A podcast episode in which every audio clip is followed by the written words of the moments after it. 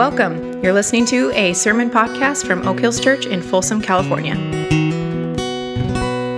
Well, good morning, everyone. It's always fun to be together in these large one service gatherings. And we actually thought today that we would be not only having our service and celebrating uh, the beginning of the fall, the beginning of the ministry season, but we thought the playground would be open. You probably saw when you came in a lot of progress has been made. The only problem is nothing is actually bolted into the ground. So we could have a playground day, but we'd probably have a hospital day as well. So we opted not to do that. But we're actually planning a month from now, the first weekend of October, we're going to have another one service gathering.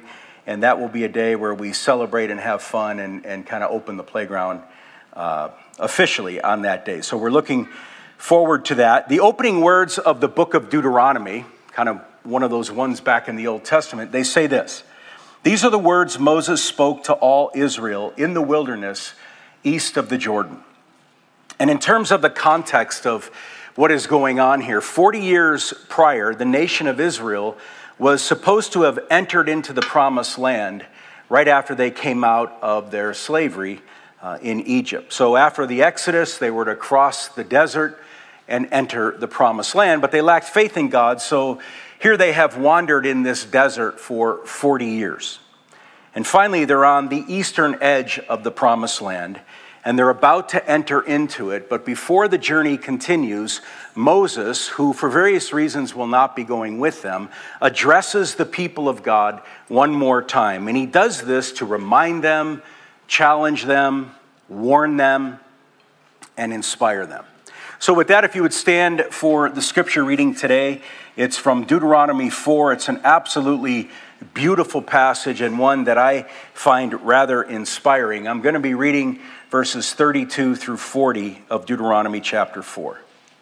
Again, Moses is speaking to this large group of people, and he says, Ask now about the former days, long before your time, from the day God created human beings on the earth. Ask from one end of the heavens to the other Has anything so great as this ever happened, or has anything like it ever been heard of? Has any other people heard the voice of God speaking out of fire as you have and lived? Has any God ever tried to take for himself one nation out of another nation by testings, by signs and wonders, by war, by a mighty hand and an outstretched arm, or by great and awesome deeds, like all the things the Lord your God did for you in Egypt before your very eyes? You were shown these things so that you might know that the Lord is God. Besides him, there is no other. From heaven, he made you hear his voice to discipline you. On earth, he showed you his great fire and you heard his words from out of the fire. Because he loved your ancestors and chose their descendants after them, he brought you out of Egypt by his presence and his great strength, to drive out before you nations greater and stronger than you, and to bring you into their land, to give it to you for your inheritance as it is today. Acknowledge and take to heart this day that the Lord is God in heaven above and on the earth below. There is no other. Keep his decrees and commands, which I am giving you today, so that it may go well with you and your children after you, and that you may live long in the land the Lord your God gives you for all time. This is the word of the Lord. You may be seated.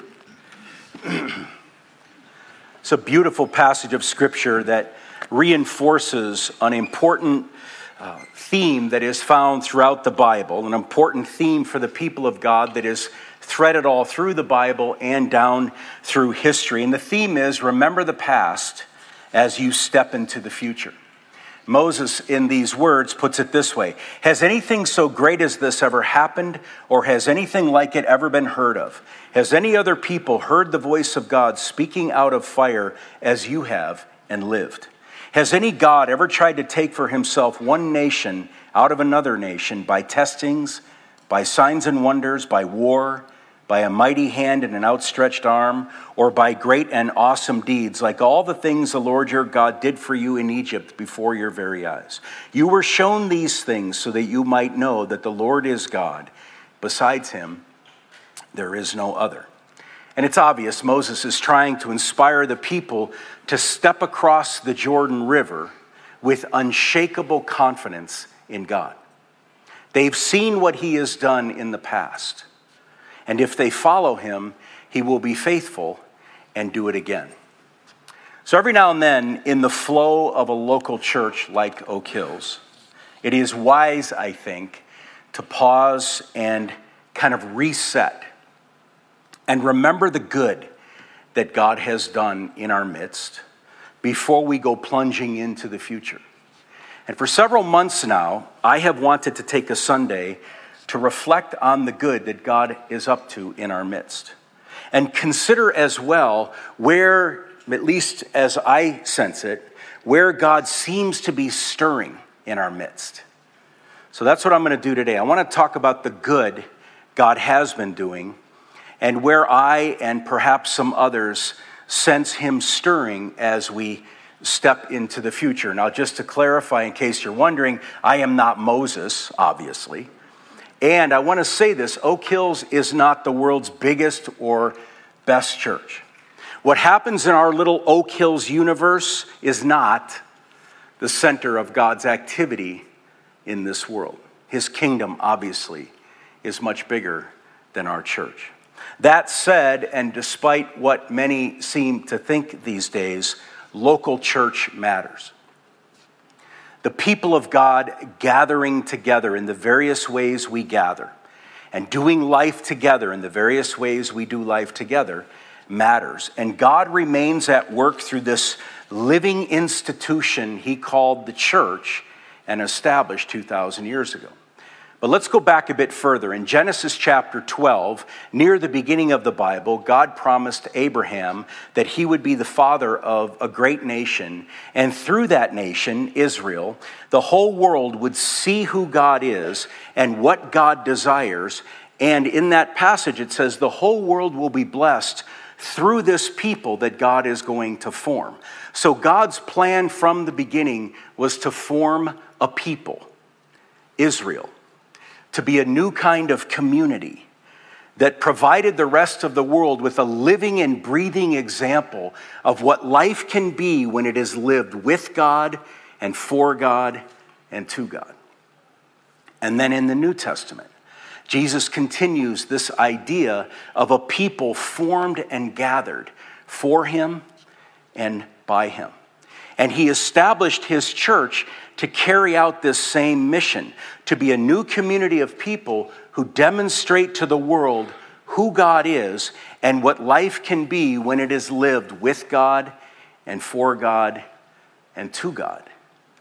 And despite what many Christians and non Christians believe these days, Jesus has not abandoned his church.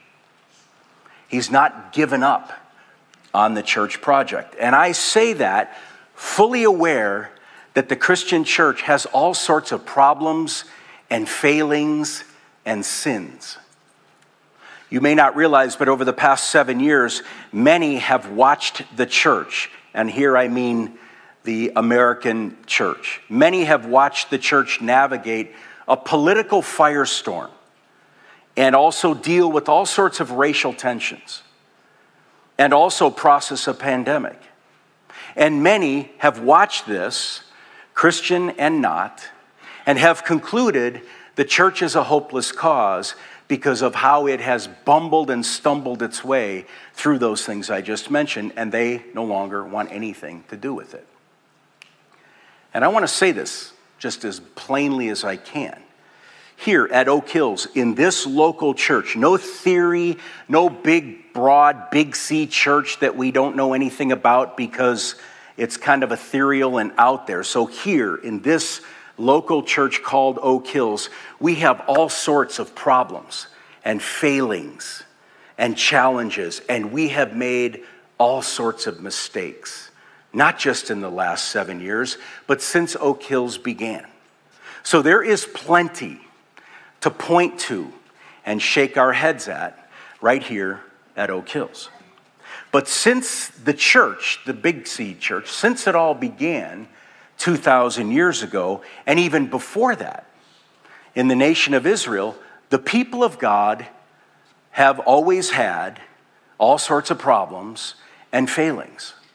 Since its inception, the Christian church has stumbled and bumbled and fumbled its way forward and then backward and then forward again.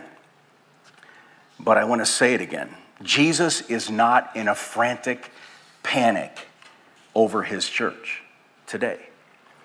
I believe that the American evangelical church needs reform and renewal in the deepest of ways. But, I'll just use Moses' words He is God, and there is no other. And He's not frantically panicking right now. And as one expression of Jesus' church, our job as Oak Hills is to be faithful to Him and continue to grow as a new community of His people that proclaims the good news of His kingdom through our life together as a community. So let's talk a bit about the good God is doing. And I could go on for a long time here, but you can probably already smell the food. I know I can. And I'm already getting bored with myself, so I'm going to hurry this along so we can get to that because that's one of the reasons we're here. The good God is doing. One of the good things that I see God doing is helping us continue to grow as a community of difference. And I don't mean E N C E difference, I mean E N T S difference. See, we are not all classic suburbanites at Oak Hills. We are not all married with 2.3 children. We're not all old.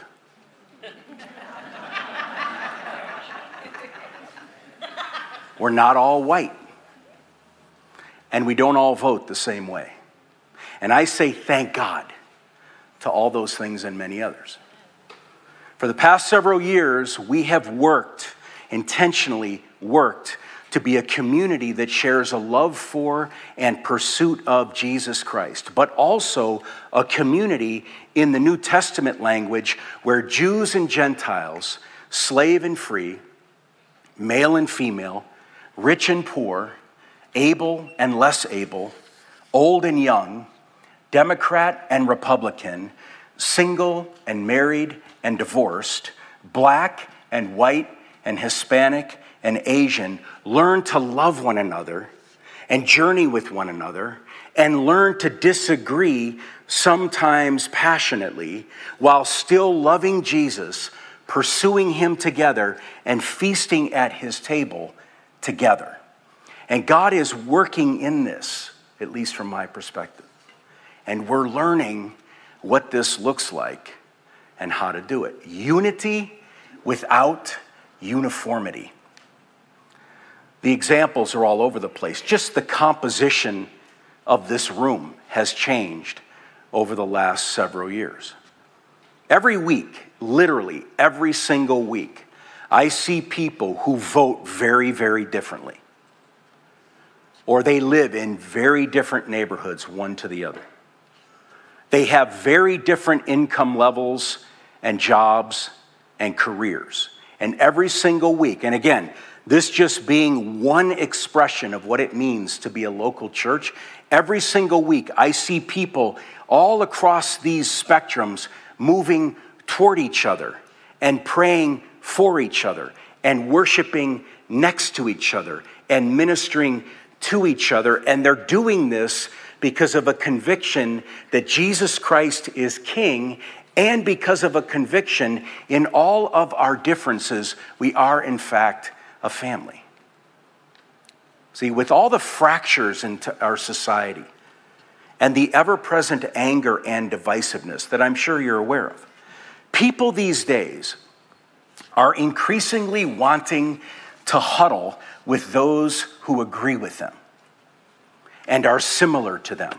As it is often said, they want to be with their people. And this has swept right into the church. I want to worship with people who hate the president as much as I do. You got to think about that a little bit, but we won't go in. I want to celebrate communion with those who think like I do and believe everything I believe. Nice idea, just not a biblical one.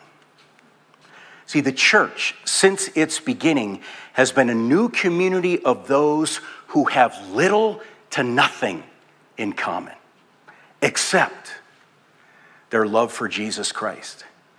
As Paul says in Colossians 3:11, here within the people of God, here there is no Gentile or Jew, circumcised or uncircumcised, barbarian, Scythian, slave or free, but Christ is all and is in all. In other words, there's no reason for this group of people to gather. They have nothing in common that would say, Oh, you're barbarian, me too, let's huddle up. There's no reason to gather. In fact, there's many reasons to avoid gathering. But they come together. See, in this kind of community, as the Holy Spirit cultivates a unity that pulls all different kinds of people into one local body, the good news is proclaimed. Let me say it this way authentic Christian unity in a fractured society is missional because it demonstrates the gospel. Authentic Christian unity is missional because it proclaims the good news of the kingdom to a broken and tribalized world. So I say it this way the greater our differences, the more God's Spirit can cultivate an authentic and irresistible unity between us, and this proclaims the kingdom to a fractured world. And mind you, and let me repeat myself, we don't always agree on everything. We have arguments about theological things we disagree on. And sometimes, or let me say this, it's not true that everybody's right on what theology they hold. That is not true. But there is a way to be together in a kind of authentic and irresistible unity where we recognize those differences, argue about those differences, but we hang together as a faith community, and doing so proclaims the kingdom to a fractured world. And this is not easy to do. Believe me, it's much easier to huddle with my people. But God is doing something good among us in this realm of difference. Another place I see him doing some really good things is in the growing number of leaders who are pastoring and carrying the church. One of the strengths of Oak Hills is the quality and quantity of unpaid pastors and leaders in our congregation. Let me be clear I'm not talking at all about paid staff people. I'm talking about people like you with jobs and careers and families and challenges and obligations who are leaders in this church. You're pastoring other people, investing in their lives, getting into the mess of their stories, and literally carrying the ministry of the church in your hearts and on your shoulders. And there is a growing number of people who fit this description. I see a number of unpaid pastors and leaders who are spiritually influencing others through our journey program that Amber talked about a moment ago. If you want to know how does Oak Hills help people transform and grow in Christ, one of the answers is through our journey program. So right after this before lunch there's this informational gathering out in the courtyard. If that grabs you, then you should go to that. But I see, see unpaid pastors and leaders influencing others through Journey.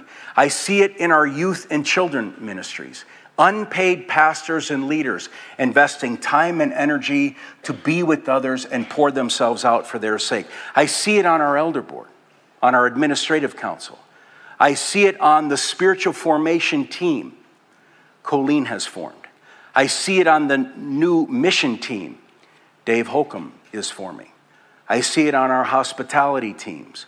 I see it on our facilities and operation team. I see it on our worship and impact teams, and on I could go. See, church changes. It changes when you start to see yourself as called by God to influence others for His sake. This whole thing called church will change and it will change dramatically. Like you will feel the change when you start to see yourself as called by God to influence others for his sake. And at least from my perspective, that's happening more and more. Another good area, good thing God is doing has to do with our finances. The other day I was watching a YouTube video of two televangelists who were sitting at a nice kitchen table and they were discussing why they needed their 30 plus million dollar private planes in order to do their ministry. Now you may be wondering, why is Mike watching this? That's the $30 million question. So I'm watching this thing, and they're going back and forth about we need it for this reason and that reason. One guy's, I believe, is $50 million. And the image in my head I could not shake was that yellow emoji dude with the green vomit coming out of his mouth. You know it, I know. Money is a touchy subject. It makes us all squirm. But just to put your mind at ease, I've already got my $30 million private plane. So that's not what we're going to talk about. Obviously, I'm kidding.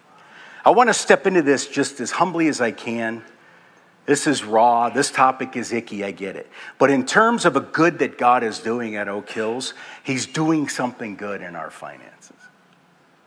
See, the money to do the ministry of our church, pay the staff, pay the utility bills, fix the roof, renovate the playground, comes 100% from the people who call Oak Hills their home.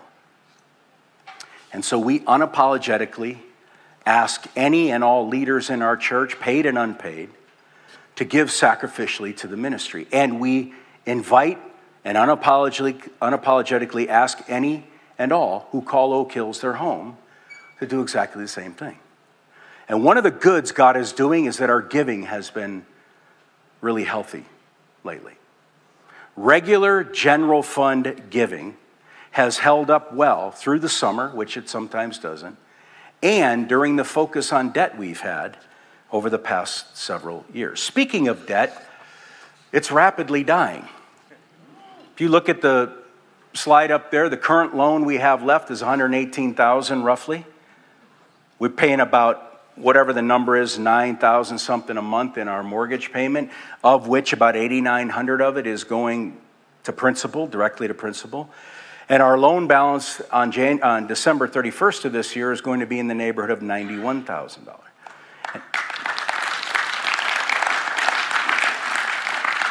So, if you've been around here, you know that the last few years, and this year in particular, we are taking on the challenge of eradicating that $91,000 by the end of this year. And as you can see, that's over and above giving. And we're hoping that through our special year end offering, that we'll be able to pay that $91,000 off and never have this topic never have this subject talked about again. When I was a younger pastor, I was taught that giving is a key, maybe the most important key uh, sign of a healthy church. And I've come to think of it as an important sign, but not the most important. And yet, God is doing good things in our midst through the financial sacrifices many are making here at Oak Hills. So that's a little bit about the good that is happening. Let me talk for a bit about where God is stirring. And the caveat to all this is Mike, is this just you sitting around somewhere watching two guys talk about $30 million planes and these things pop in your head and are you going to dump them on us? No. But I don't want to pretend that this is, you know, 30 of us sitting around for the last three years, discerning and vetting, and here's what comes out. So this is partly what, where I sense God is stirring, what I sense He's up to, where I see kind of the water moving, if you will. And to kind of get into this, I'm struck by Moses' words in this passage that I read a moment ago, verses 35 and then 39 where he says, You were shown these things so that you might know that the Lord is God. Besides him, there is no other. Acknowledge and take to heart this day that the Lord is God in heaven above and on the earth below. There is no other. Keep his decrees and commands, which I'm giving you today, so that it may go well with you and your children after you, and that you may live long in the land and the Lord your God, that the Lord your God gives you for all time. These words from Deuteronomy 4 provide guidance for us as a church as we think about the short and long term future that is stretched out in front of us. The fall time of year is always a time when life restarts and when church ministry stuff restarts. It's really the beginning of the ministry year. And over the short term of this next year or two, these words from Deuteronomy provide wonderful wisdom and guidance. The Lord is God, and there is no other. So you're wondering what's stirring? in the short term and the long term. You want to know what I think is stirring? It can be summarized in this way The Lord is God, and there is no other. And we as a church want to double down and triple down on that reality. Ever since about 2018, for various reasons, I'm not going to go into here. Actually, I'm going to go into. For various reasons, ever since about 2018, I've sensed that we as a church are in a crucial season in terms of our long term future. So, short term, the Lord is God and there is no other, double and triple down on it. But I've sensed since about 2018, we as a church are in a crucial season in terms of our longer term future. And I've sensed that for several reasons. And I'm going to just rattle some of them off. Our culture is increasingly disinterested in Christianity and in church, meaning our culture, uh, the society. So both church and Christianity are being pushed further and further to the margins of our society, and that obviously has long term implications for us as a church. Some of those implications are really good, and some of them are challenging. Another reason we're in a crucial longer term season is because we have a handful of long-time older staff here at the church. And over the next several years, logic says those staff will be retiring or transitioning to other jobs. That creates a new season that we have to be thinking about. Another reason why I think this is a crucial longer term season is because soon we're going to be a church without debt. And I've been here almost 29 years. We've never not had debt. So that will provide new possibilities and opportunities for ministry. Another reason that may or may not surprise you is because a growing number of professing Christians are divorcing themselves from life in a local church and choosing instead to do faith on their own or with their preferred tribe, with the people who think like they do and are mad about what they're mad about, and etc. And that has implications for us. One more reason, and I hope I'm wrong about this, and I don't want to make anybody angry with this, but I couldn't be authentic about the reasons why the longer term is important if I didn't touch on this. See, it seems to me a growing number of Christians have been seduced by the idol of politics, whether to the right or to the left. Maybe we could put it this way. It seems to me an increasing number of Christians allow their politics to shape their faith more than their faith shapes their politics. And Jesus is the mascot of their preferred party. Both sides, when we get going in this, if there's Christian things happening, they claim Jesus as their mascot. It's as though the underlying belief that has crept in is that if we get the right person in the White House and the right group controlling the Congress, then all will finally be well. And I want to say, certainly politics matters. We can't separate faith and politics because faith encompasses every aspect of life, including politics. But, in my opinion, and I hope I'm wrong. There's a lot of misplaced devotion and hope invested in our political passion. And while everyone is quick to claim Jesus as the reason behind their political loyalty, he appears to me to be more of a mascot than a master, and more of a trinket than a king. And that has implications for the church over the longer term. So, with all of that, where God is stirring, again, my perspective, at Oak Hills. And in general, same as before, where I think God is stirring is He's stirring in us to double and triple down on the reality that the Lord is God, and besides Him, there is no other. So, in particular, uh, where do I sense Him stirring? A handful of things. One is in the realm of humility. I've talked about this many, many times. I'm not going to say much about it. But I have come to believe that the mark of a growing person and the mark of a growing Christian church is an epidemic of humility. One of the things that struck me recently as I was thinking about some of the influential leaders in our church, unpaid influential leaders. And I kind of got stopped in my tracks because I thought to myself, what's the distinguishing characteristic of these influential leaders? And the word that came to mind instantly was they have a raw and real and obvious humility. And as long as I am in the role that I'm in, this idea, this character quality, this aspect of what it means to be a Christ follower and to be a church, this humble posture, I'd like to believe is going to be forward because it's something that I believe is indicative of, of a life that is growing in Christ and being led by the Spirit. Another place where I see God stirring is in the realm of prayer. Makes sense. If He's stirring in the realm of humility, it would make sense that He's stirring and compelling us. And when I say us, I mean us to a more vibrant and devoted life of prayer together. One of the things that has happened on our elder board over the last year and a half is this whole matter of what does it mean for elders to be praying together, praying for the church, praying for one another, and doing the work of prayer. And tremendous steps have been taken within the context of our elder board to up the ante in terms of our life of prayer together.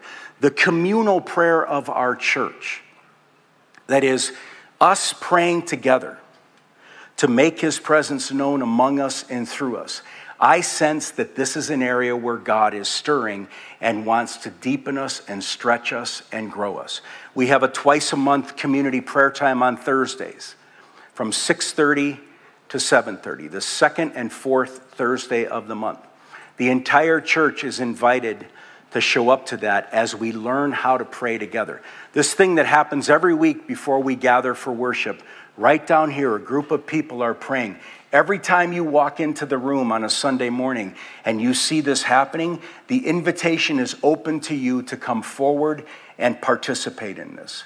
We want to grow as a uh, praying church. Another area where I sense God doing something and stirring is in this issue or in this realm of spiritual formation in the details of our lives. See, our theology of the gospel at Oak Hills, the good news as we understand it at this church, has something to say about forgiveness of sins and something to say about life after death, but it also has a whole bunch to say about life before death and about the possibility of authentic and real transformation in the details of our lives where the Holy Spirit works in our inner world through His Word, through one another, through various processes and experiences, through hardship and suffering to form the character of Jesus in us. And we take this seriously around here. Christ formed in us, as Paul says in Galatians 4:19. And this theology of the gospel because this is what the gospel is for us here, this theology of the gospel will always mean an up close and personal encounter with the raw and broken and hard stuff of the soul and of relationships and of sin and addiction and challenges.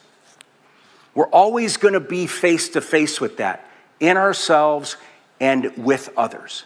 Our theology of the gospel will always mean walking into these things and through these things with one another. So it is ridiculously and unavoidably messy.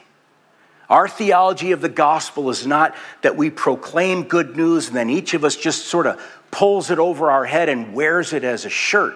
Our theology of the gospel is that this good news wants to work its way into the deep parts of our being and actually change the way we are, change the way we respond, change the way that we react when people bother us, change the sting of the wounds that lay deep within our soul. We believe this gospel of Jesus wants to penetrate way down into that stuff and change us with regard to the things that we're addicted to etc., and so on. And that is a messy adventure. So, this theology of the gospel will always mean walking into these things and through these things with one another, and that's a messy adventure. and at times unsettling and hard. But this is who we are as a church. This is what we're about as a church.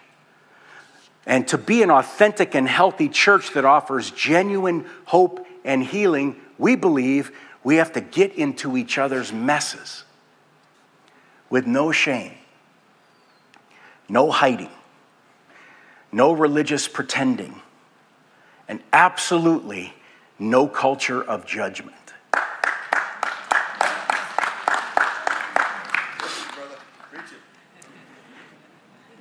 That's a first, I think. I don't think that's ever happened.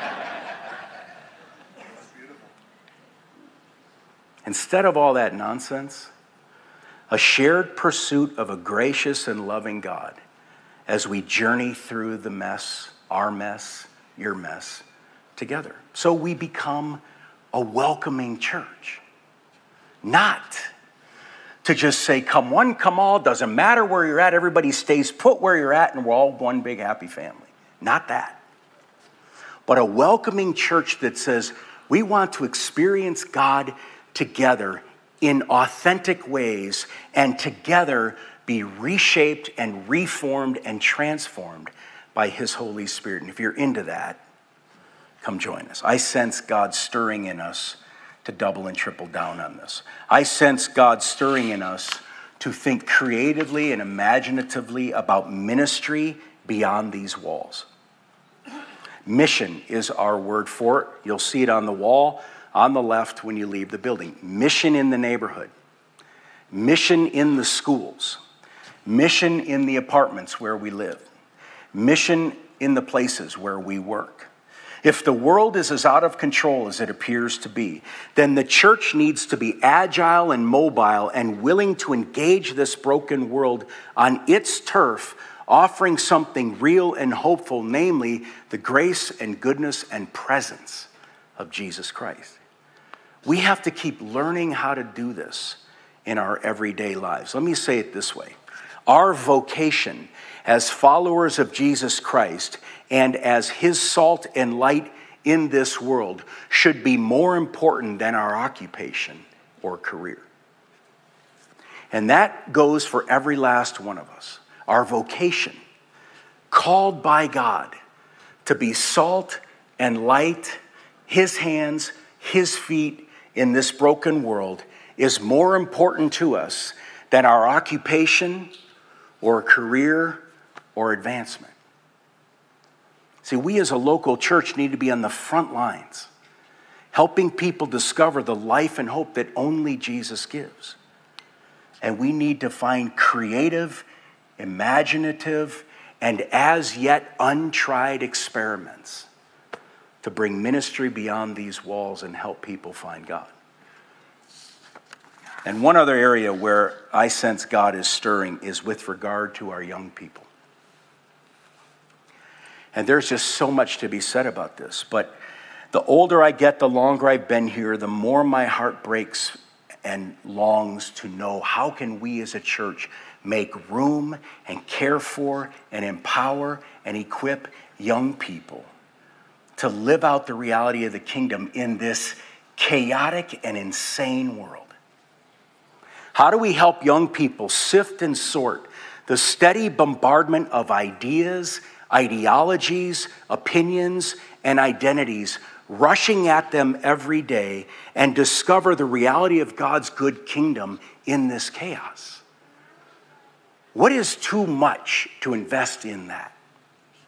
What would it look like for Oak Hills to seriously invest in children, middle and high schoolers, college students, and young families so they can navigate the chaos with the kingdom perspective? And I don't mean so we can come up with a program and jam it down their throat. I mean so that they can navigate, they can navigate all this chaos with a clear, distinct, compelling, vibrant, motivating, inspirational kingdom perspective as their rudder through the chaos. And I'll just leave it at this we have to do this. We have to find ways, creative ways. We have to pray and ask God to give us the resources and the creativity so we can help young people lead, follow, navigate this insanity with a kingdom perspective. The Lord is God and there is no other. This is as true today as it was when Moses stood in front of the people. They're on the western shore of the Jordan River and they're heading into the promised land. It's as true today as it was then. The Lord is God and there is no other. This is the message of Jesus' church. Not a message to scream at those who don't agree, not a message to berate those who don't agree, and not a message to wield over people who don't agree, but a message to demonstrate and proclaim. And here's the key demonstrate and proclaim through our life together as a congregation. Because the world is hurting. You know that. People are hurting. You know that. You may not know there are people around you right here today who are hurting. And this is the hope and the healing we offer.